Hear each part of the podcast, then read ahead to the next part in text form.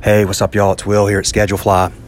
Here's a really good quote from our first Restaurant Owners Uncorked book. Um, we actually self published that book back in 2011, but so much of the commentary and advice and wisdom in there is just timeless. Um, we didn't focus on current trends or technologies or things like that that were relevant then that may not be as relevant now, etc. What we tried to do is focus on big picture, strategic thinking, and um, things that will always be relevant.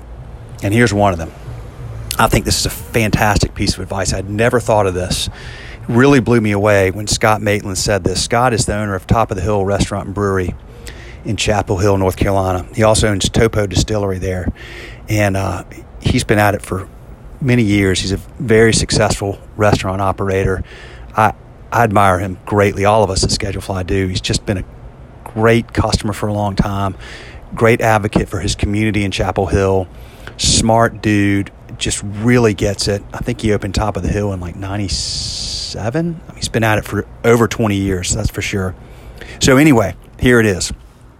Quote If you're going to raise money, start your pitches with your worst prospects.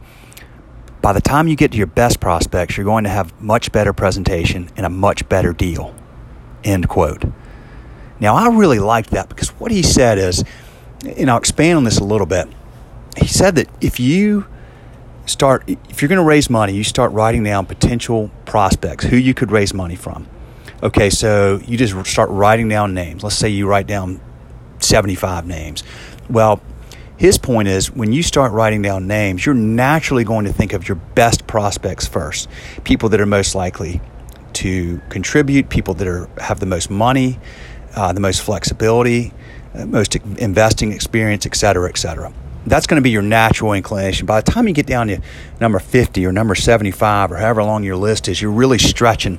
These are people you may not know as well, people that don't have maybe all the same resources or whatever the case may be. So, here's what you want to do is you take that list that you just made and you flip it upside down. And the reason for that is you will not give your best presentation the first time you present your business plan and what you're trying to accomplish.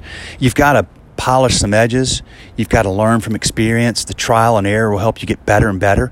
And the point is, by the time you've gotten down to your best prospects, you've got a great pitch.